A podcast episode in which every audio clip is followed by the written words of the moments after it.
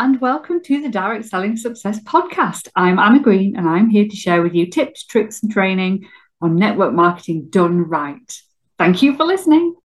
Hello and welcome to another episode of um, my podcast and live YouTube recordings. I don't know what you call it. Um, I am here today to talk to you about recruiting. Why are you not recruiting the amount of people that you could be recruiting?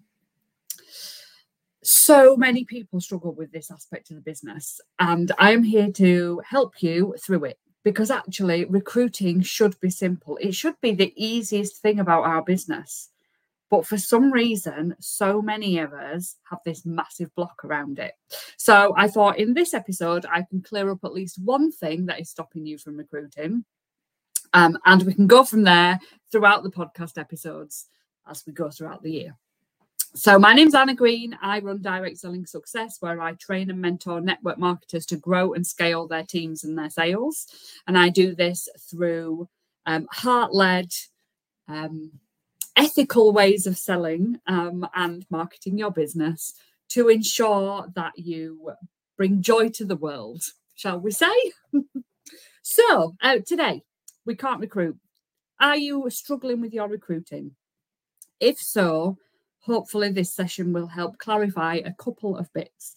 The one reason that I'm going to share with you today is a biggie. And if you can change this, you will start to see people coming to you. You'll start to spot people. You will start to be able to have conversations and help people with regard to your, your massive opportunity that you have. So this first thing is what you're putting out there, that messaging that you're putting out wherever you might be, on your socials, in real life, real life, off socials, in-person stuff is what I mean, in real life, honestly. Um, yes, so that's what we're going to talk about today, that messaging. So if you're not talking about recruiting, for one, you're not going to get anybody. If you're not talking about your the opportunity that you have for other people, you're not going to get people coming in. And even if you are talking about the fact that you um, have this amazing opportunity for people to earn and other things, and you're not talking about it in the right way, you're not going to attract people either. One big thing I see all the time is that join my team mentality. this Nothing about recruiting is about you. I am sorry, but why would somebody want to come and join your team? That's not what they're going to join for. When you're putting the messaging out there, if you're constantly talking about it being about you and your team and your opportunity, um, people don't connect with that the same. People connect with what is in it for them. What is in it for them to start their own business? What is in it for them to join the company, to join, you know, under you, to, to start this business of their own? Not what is in it for you. It's not about you. It's not about your team. It's not about me, me, me, me, me. That's what makes it icky and spammy. This is about the, the other person, that potential new person who might want this. So when you're thinking about your messaging that you're putting out there, think about it very differently. This isn't a job vacancy. This isn't a join my team post. This isn't I've got three spaces left for this amazing opportunity. It's not about facts. It's not about um, that, that traditional way that I remember being taught way back when I first started in direct sales. You know, we're talking two thousand five here, all the way through until, you know, before COVID. I was taught, you know, join my team. You can get this. It's it's X amount to start up, but you can get this kit and it's worth this much. That's facts. Very few people will buy on those. They might be converted on those sort of posts, but they're not actually going to buy into this amazing opportunity that is for them with that stuff. What makes people buy, right? Honestly, I'm asking you this question. Brainstorm this question. What makes people buy? You are selling an opportunity to build a business. You are selling an opportunity to change your life. What is going to make people buy into that? Right? Think about it. It's not the fact it costs forty-nine pounds or two hundred ninety-nine pounds or one thousand pounds or whatever. It's not. That's not what's going to make people buy. Those people who see that, they've already made the decision, you'd hope. The people that see that and purchase and join are the ones that have already decided through something else. You need in your marketing, in your messaging, to talk about that something else. What is it? Now, for these people out there in the world, this is all different things. And it'll be different things for each of you as well. So think about why you joined. Why did you join? Did you love the products? Did you love the products and think, oh, do you know what? I can get some of them for cheap. Great if you did and you're still in this industry. You obviously saw something else that kept you in it. That's something bigger than just the products. If you're just selling the basis of joining the company, joining, starting a business, because you can get discounted stuff, you're going to get an awful lot of kidnappers, an awful lot of kidnappers. So we need to talk about something else as well. So what is it? Why did you join? Did you join because you felt stuck in some way, shape or form? For me, I was sick fed up of just being Laura's mum. Nobody knew my name. They didn't know what I did. They just knew me at the school gates or at nursery as Laura's mum. And it was starting to get me down. And I wanted something for me.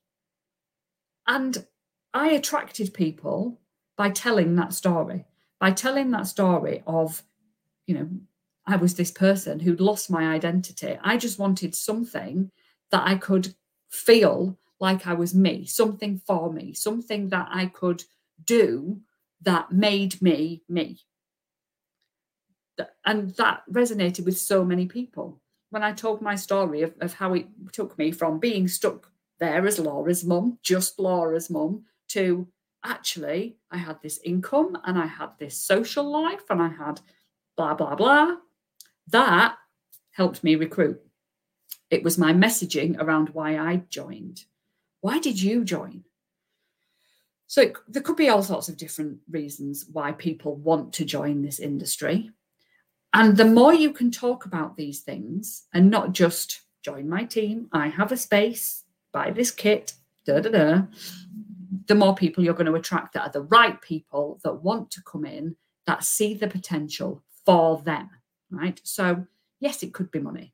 It could be that extra income. It could be that somebody is stuck in a situation where they don't have the money to be able to afford the bills, or they want that holiday or that dream wedding or that that freedom that they can't get with what they've got now. So it could be the money, but how you talk about that, that story, those emotions behind it, that feeling of being stuck, that feeling of, of freedom is going to get you more people coming in.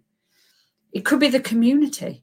So for me, I just wanted something to do other than being a mum.